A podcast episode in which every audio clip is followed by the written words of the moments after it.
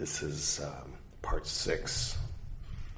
The thing I pointed to approximately 19 seconds ago. I don't know. Um, that's the playlist. That'll take you back to um, part one. I mean, it starts with part one and eventually leads to part six. And perhaps beyond, unless this is the last episode in the series. But I don't think it will be. Um, I remember the last word was students. Ah, and there we are.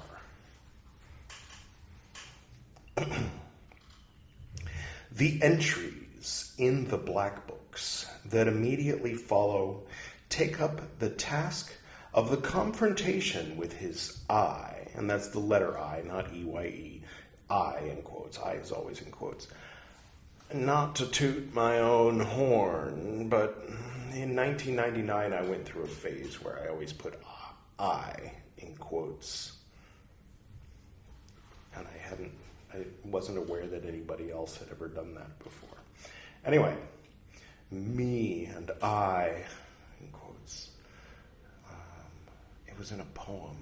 Was like a long, like rambling poem. If I remember it, I'll tell you. Okay. How's everybody doing, by the way? Uh, there's a, a thing that I recommend. It's here. Better than this, probably. Maybe. Okay. Confrontation with his I, of learning how to live with himself. In May, he attempted to reconnect with his soul. I'm just going to keep reading as if all of this is making sense. Seeking further counsel as to how to proceed. Unless he means his anima, the woman voice that told him it was art. Maybe that's what he means. All right. In June and July 1914, I'm reconnecting with my I, and I'm trying to contact my soul. I mean, he said he was confused, so I, I get it. hmm. I'm not editing any of these throat clearings out because this isn't Buddhist Books podcast, and I gave editor Edward far too much work to do last time. My plan is for the editing, like the long process where it's longer than it took to record it. With Buddhist books, it's usually about half hour recording, but like 10 minutes ish setting up, and then like five, 10 minutes like putting everything back afterward. And then at least like an hour or longer to edit, depending on how fancy I decide to make it. So part of, and this is entirely selfish, part of the uh, my process here in deciding to do this is committing to just keeping myself from burping instead of just going ahead and burping and then editing it out afterward, like I do in Buddhist books. With this one, I want to do zero editing. That's that's the goal. And maybe it, like stylistically has some appeal to it. I don't know.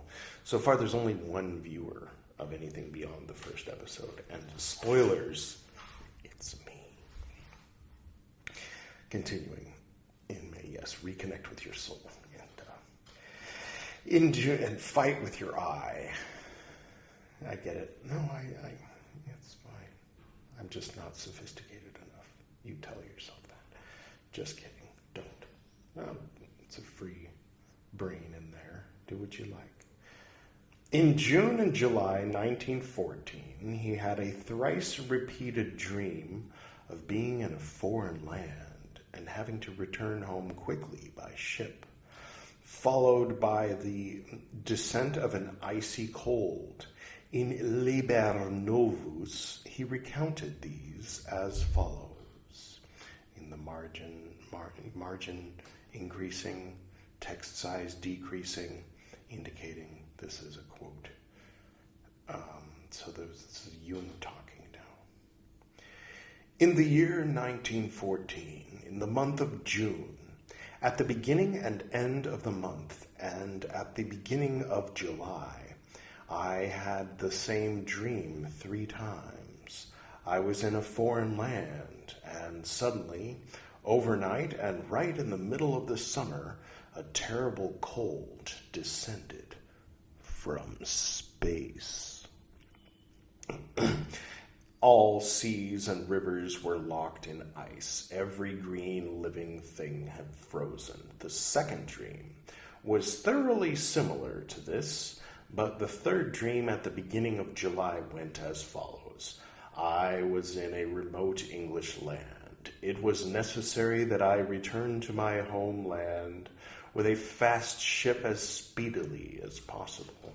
I reached home quickly. In my homeland, I found that in the middle of summer, a terrible cold had fallen from space, which had turned every living thing into ice.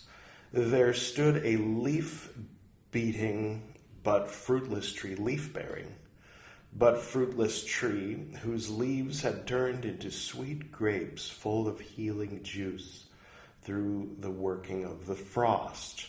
I picked some grapes and gave them to a great waiting throng that's the end of the quote. So I'm taking the opportunity to dramatically pause and take a sip of my coffee.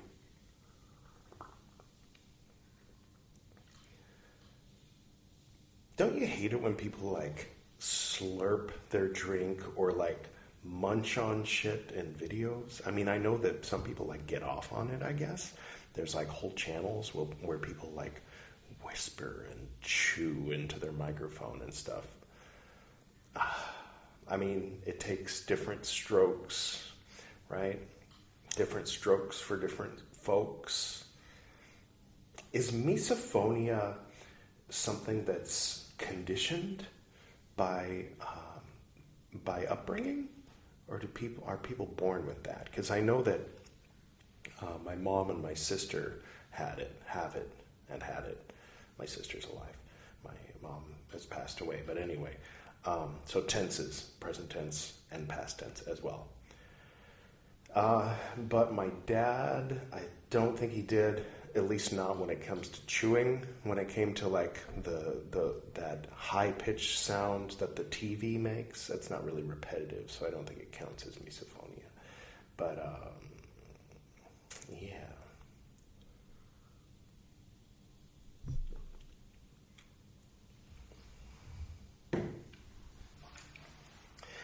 On July 10th, 1914, in Zurich, psychoanalytic, the Zurich Psychoanalytical Society voted 15 to 1 to leave the International Psychoanalytic Association. Zurichsit. Sorry. The reason given in the minutes for the secession was that Freud had established an orthodoxy that impeded free and independent research. I've said it before and I'll say it again. The group was renamed the Association for Analytical Psychology. Jung was actively involved in this association, which met fortnightly, which I think is every two weeks, right? I guess when you're in a fort, one night is two weeks. I have no idea why it's a fortnight, but anyway, he also maintained a busy therapeutic practice. During 1913 and 1914, he had been one and nine consultations. He had between one and nine consultations per day, five days a week, with an average of five to seven patients. He also worked on Saturdays, having no, so that's six days a week. Sorry. He also worked on Saturdays, having no or few patients on Thursdays. Oh, so it's five days a week. Um, in 1918, he switched his free day to Saturday, like a normal fucking human. Sorry. Sometimes it's nice to have your free day be like a day that's not free for everyone, so like places aren't crowded and stuff. Like you can go to Disneyland on a Tuesday, right? Right? The minutes of the Association for Analytical Psychology give no indication of the process that Jung was going through. He did not refer to his fantasies, and he continued to discuss theoretical issues in psychology. The same holds true in his surviving correspondences during this period. Each year, he continued his military service duties. Duties. he maintained his professional activities and family responsibilities during the day and dressed up as a bat and fought crime. Just kidding. And dedicated his evenings to his self explorations. Sorry. Hmm? I mean, really, I'm, sorry. You can click away. I understand. All right. The rest of you who stayed, what's wrong with you? Just kidding. Indications are that this partition of activities continued during the next few years. In Memories, which is in italics, indicating that maybe it's the title of something, Jung recalled, yes, that during this period, oh, right, okay. Excuse me. In Memories, Jung recalled that during this period, his family and his profession, quote, always remained a joyful reality and a guarantee that I was normal and really existed. End quote. yeah, I mean, for better or worse, it's good to have those reminders. In July 1914, Jung was in England to present some lectures. The question of different ways of interpreting fantasies, such as Jung's own, was the subject of a talk he presented on July 24 before the Psychomedical Society in London. Quote, on psychological understanding, end quote. Period. New sentence. Sentence all by itself. London has a period after it. Then, quote, on psychological understanding, period, end quote. Hmm. He contrasted Freud's analytic reductive method based on causality and the constructive method of the Zurich school. The shortcoming of the former was that through tracing things back to antecedent elements, only half of the picture was dealt with, and the living meaning of phenomena could not be grasped.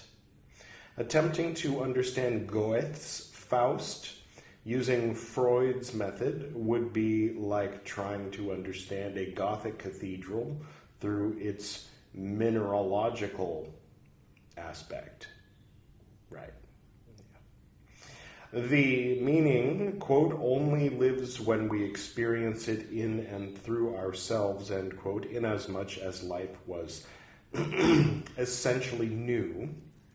It could not be understood merely retrospectively. Hence, it was useful to look at, quote, how out of this present psyche a bridge can be built into its own future, end quote. Jung called this the constructive standpoint.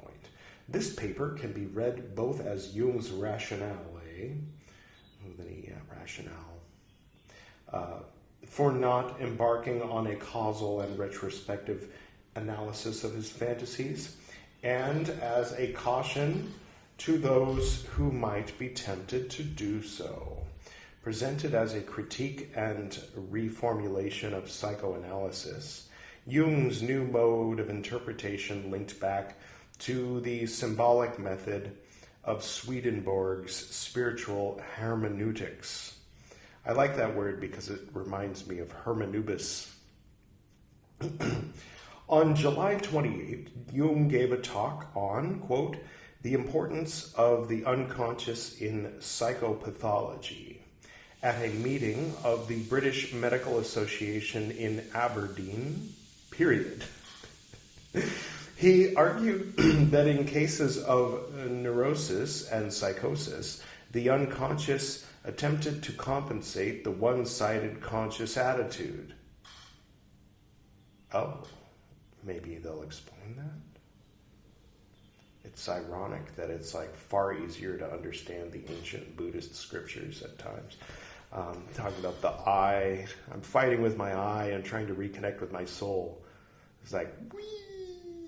And then reading these books, it's the nun sat on a fancy couch, and Lord Buddha said, Don't sit on fancy couches unless you cut the legs off first, because you're a nun. I'm like, okay. I understood that. That made sense. I mean, I, I don't know if I would act like that if I were leading a group of people. But ascetics in 6th century BC Bihar, probably.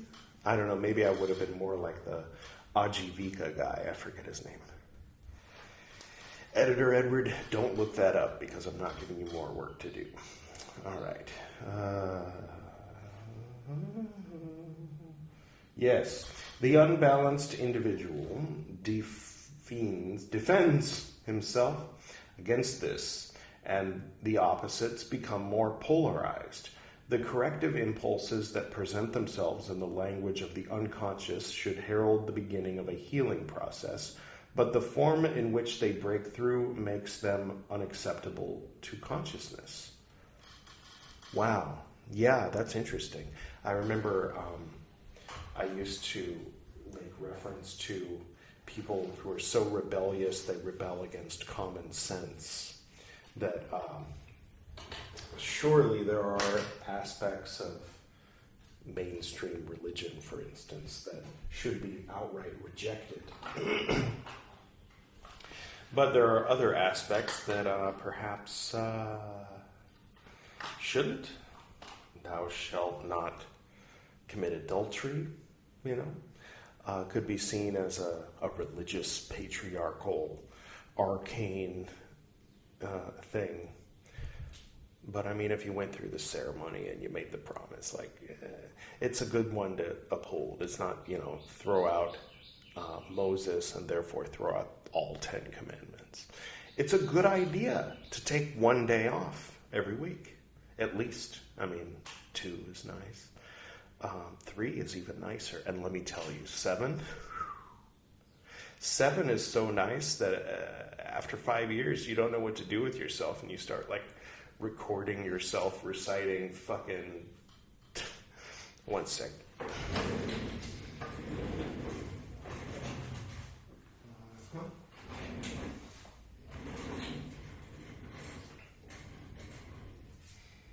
So yeah. Anyway, um, I had different values back common sense. I think I was defending Christianity. My God.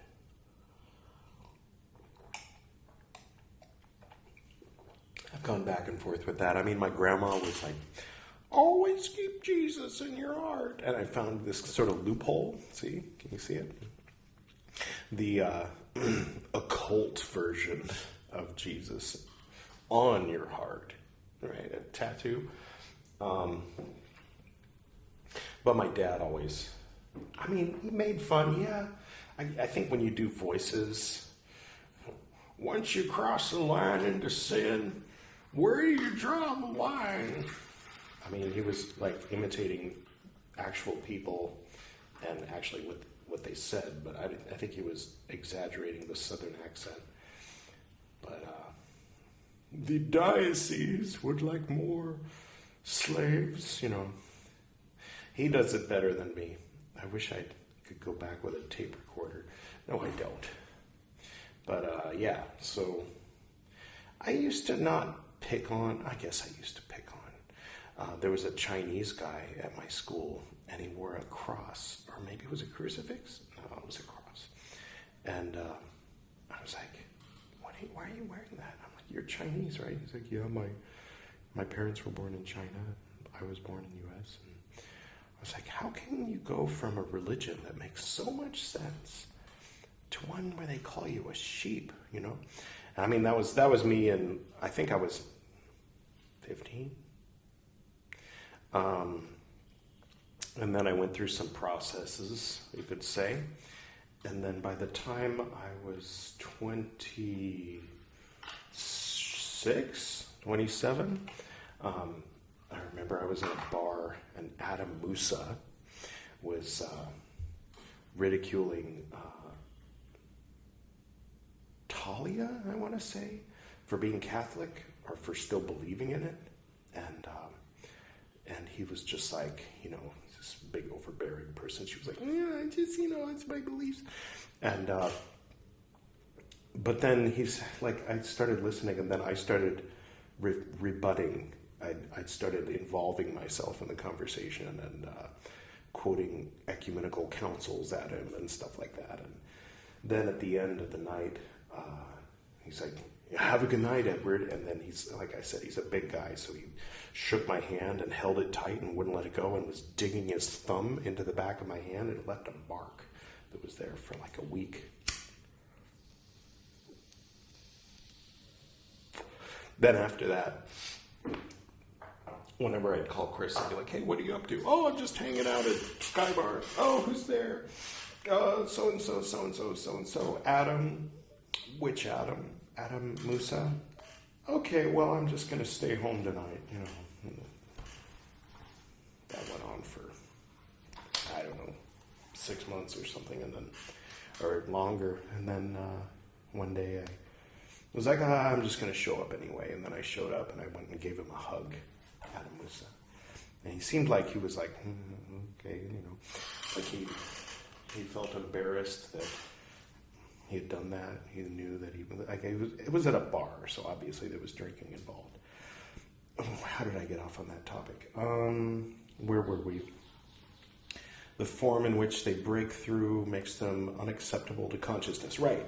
So when your own internal, like Jiminy Cricket, like if your if your conscience takes the form of Jiminy Cricket, but your eye, let's say, hates crickets and Disney and cartoons and has decided that they're just evil and wrong. And Jiminy Cricket says comes along and says, Don't steal that money. Stealing is wrong. Imagine if it were done to you, you wouldn't like it. You go, fuck you, Jiminy Cricket, I'm gonna steal everything. Die. Right? Does that make sense? or like you know your internal father figure, like the uh, what's his name, Eric Berney games people play as the the adult, the parent, or the parent, the adult, and the child self, and when the child self is kind of running the show and uh, rebels against the parent voice, then you don't even need an authority to come along and tell you you really you really should get a job. You know, you really should uh, stop this behavior. You know, the child self is like, fuck you, dad, I'm going to do it anyway. But there's nobody there. It's just you. It's just you by yourself going, fuck you, dad. And the dad in question is. I don't know. Yeah, I think maybe that's a little bit related to what he's saying here. That's all I'm saying for now. A month earlier, on June 28, Archduke Franz Ferdinand sounds like a very familiar name. I don't know why. The heir to Austro Austro-Hungarian Empire to the Aust- oh Archduke Archduke oh right not Archbishop or something I was thinking some church official but yeah Archduke Franz Ferdinand he was the one that got a, got himself assassinated right or I'm on YouTube I should say he got himself forcibly unalived by a young Serbian gentleman is that PC? I don't think Serbia was a thing back then. Never mind. Uh, yes, yes, yes, yes. All right. Um, was associated, was assassinated by the student Gavrilo Princip, a 19 year old Bosnian Serb. Oh, I guess Serbian wasn't the right word. Or maybe it is. Okay, period.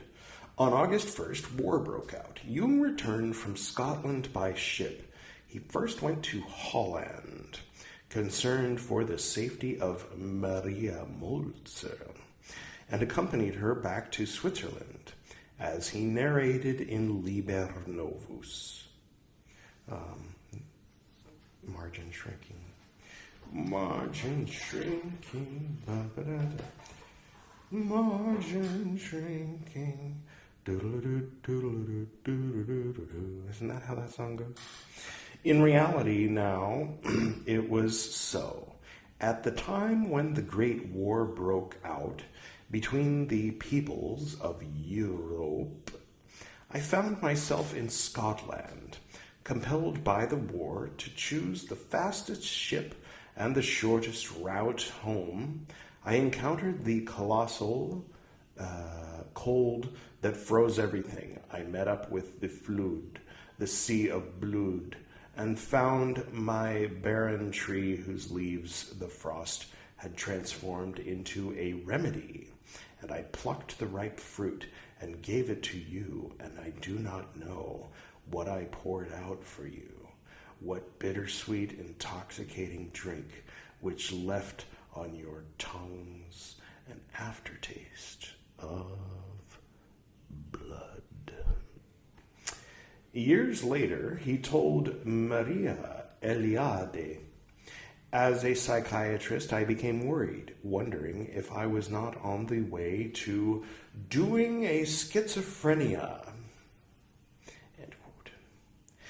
As we said in the language of those days, back in 1914, I guess that's what you would say. Good to know. I'm going to bring it back.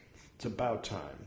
Um, four dots. I was just preparing a lecture on schizophrenia to be delivered at a congress in Al- Aberdeen, and I kept saying to myself, quote, I'll be speaking of myself. Very likely I'll go mad after reading out this paper, end quote. The Congress was to take place in July 1914 exactly the same period when I saw myself in my three dreams voyaging on the southern seas. On July 31st, immediately after my lecture, I leaned from the newspapers, I learned even from the newspapers that war had broken out. Finally, I understood. And when I, you know, honestly, I've had, you know, I'm, I'm not poo pooing this. Uh, dreams are something else. They can be. Um, yes. Um, on July 31st, immediately after my lecture, okay, I read that. Finally, I understood, yes. Um, and when I disembarked in Holland on the next day, nobody was happier than I. Now I was sure that no schizophrenia was threatening I understood that my dreams and my visions came to me from the subsoil of the collective unconscious. Ooh, the subsoil. Ooh, I've been saying collective unconscious my whole life, but I've just added a phrase at the beginning to that. The subsoil. It came from the subsoil of the collective unconscious. Nice. Four and a half stars. Whew, good stuff. Jung thought that his fantasy had depicted what would happen not to himself, but to Europe. Yeah, that was pretty bad.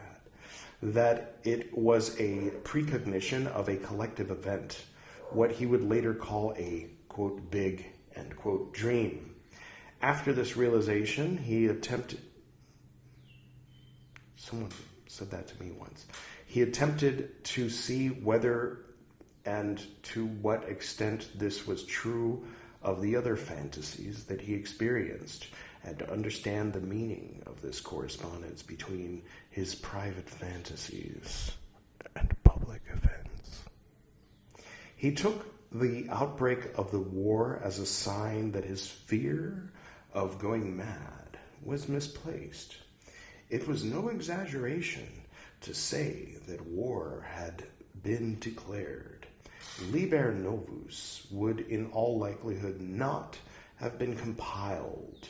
In 1954, while discussing active imagination, Jung said that, quote, the reason why the involvement looks very much like a psychosis is that the patient is integrating the same fantasy material to which the insane person falls victim because he cannot integrate it but is swallowed up in it. Yeah.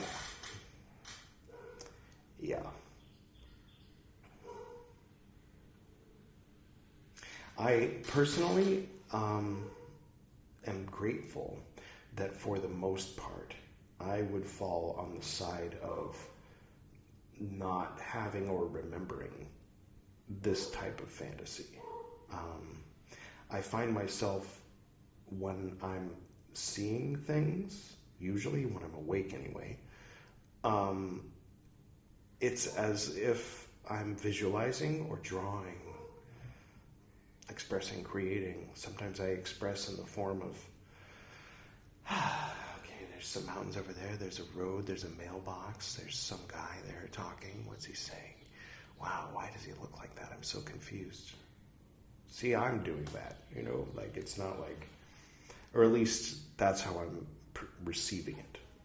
So that acts as kind of a barrier, uh, I think, to a lot of these sorts of problems.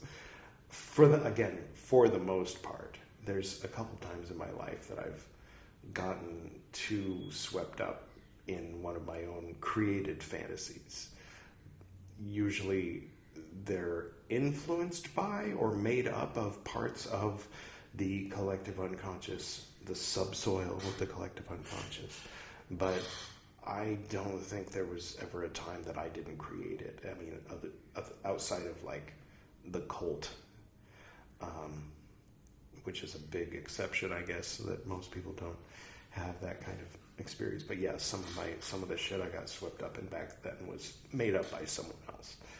But anyway, okay.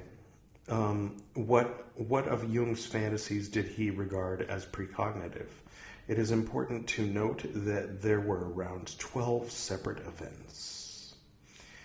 One to two October 19, repeated vision of flood and death of thousands, and the voice that said that this will become real. I mean, he's lucky in a sense, obviously, not in another sense, but I don't want to say this. Everybody has that fantasy, you know? Um, and sometimes people say the world's going to end, and sometimes they say, you know, whatever is going to crash, China is going to do this, whatever, you know? And it's going to happen. When's it going to happen? This year, next month, next year, in five years, within five years, in about 10 years, before 2030, blah, blah, blah, blah, blah. I'm not saying everything falls under the category of that kind of um, fantasy, but like climate change, for instance. But yeah, um, uh, my point being that. Uh, yeah, when something big does happen, then the people who have that type of fantasy get to say, ah, I'm psychic. I was right. And then be 100% confident in their uh, delusions for the rest of their lives. I'm not saying Jung falls in that category. I'm not saying he doesn't fall in that category. I'm saying that category is wide. It's a big category. So greatness can come out maybe, of folks who find themselves in that category. There was a group of people, I mean, a lot of people were doing all kinds of funky stuff back then, um, but there was a group of people, Light Bearers of Darkness. I haven't read it, but my understanding of it is it was a, a temple, a Golden Dawn style temple that was operating in Felkin's lineage. And, uh, like, you know, the only one true and holy Facebook group. And anyway, um, different lineage, slightly cousin, brother, sister. Anyway, uh, yeah, they were doing all kinds of like astral work and talking to beings, fantasy beings, you might say, in Jung's language. And uh, then the war broke out, and it just I mean, well, anyway. When war doesn't break out, then people are left going, oh, any day now. Uh, maybe not. Maybe I'm full of shit. Maybe I should get a job, you know, that kind of thing. Um, three, vision of the sea of blood covering the northern lands. Happens. Uh, four, December 12, 1913, image of a dead hero. 5. December 15, 1913. Slaying Siegfried in a dream. That's interesting. Uh, 6. December 25th, Christmas, 1913. Image of the foot of a giant stepping on a state, and images of murder and bloody cruelty. 7. January 2nd, 1914. Image of a sea of blood and enormous dying. 8, January 12, 1914, his soul comes up from the depths and asks him, asks him if he will accept war and destruction. She shows him, yeah, so it's the, the, the, the lady. She shows him images of destruction, military weapons, human remains, sunken ships, destroyed states, and so forth. 9, May 21st, 1914, he hears a voice saying that the sacrificed fall left and right, saying that he receives a voice. He hears a voice. He receives a voice. 10, 12, June, July 1914, whatever that means. Oh, 10 through 12. Dream, parentheses, repeated three times, and parentheses, of being in a foreign land and having to return quickly by ship and the descent of icy cold, which is the one that we read about. Okay. I mean, it's interesting. It's nice to learn this stuff. And it also, I think some people uh, treat Jung's conclusions as dogma or use it. I mean, within the language of a thing, it the language treats itself as dogma, but one can be aware of this and point it out uh, without being accused of being a basher, anti, blah, blah, whatever. Like you're supposed to worship the Golden Dawn or something, you know? Um, and like say everything about it was fucking great, you know? Like bad mouthing? What? To criticize a thing, to point out uh, the limits of a thing, to speak about a thing without isn't bad mouthing necessarily. Not in every case. Like, there's sometimes that folks badmouth a thing, like Islam, uh, and they're coming from a place of racism or xenophobia or some political agenda, or they're preaching to a certain kind of audience. And it's transparent and it's obnoxious, yeah. But to talk about Islam, for instance, in a critical way shouldn't be like taboo, you know? And neither should talking about you or Golden Dawn or whatever. And that's my uh, that's my opinion right there. See, because I'm a crazy crazy leftists. Right? Carl Jung, Black Books,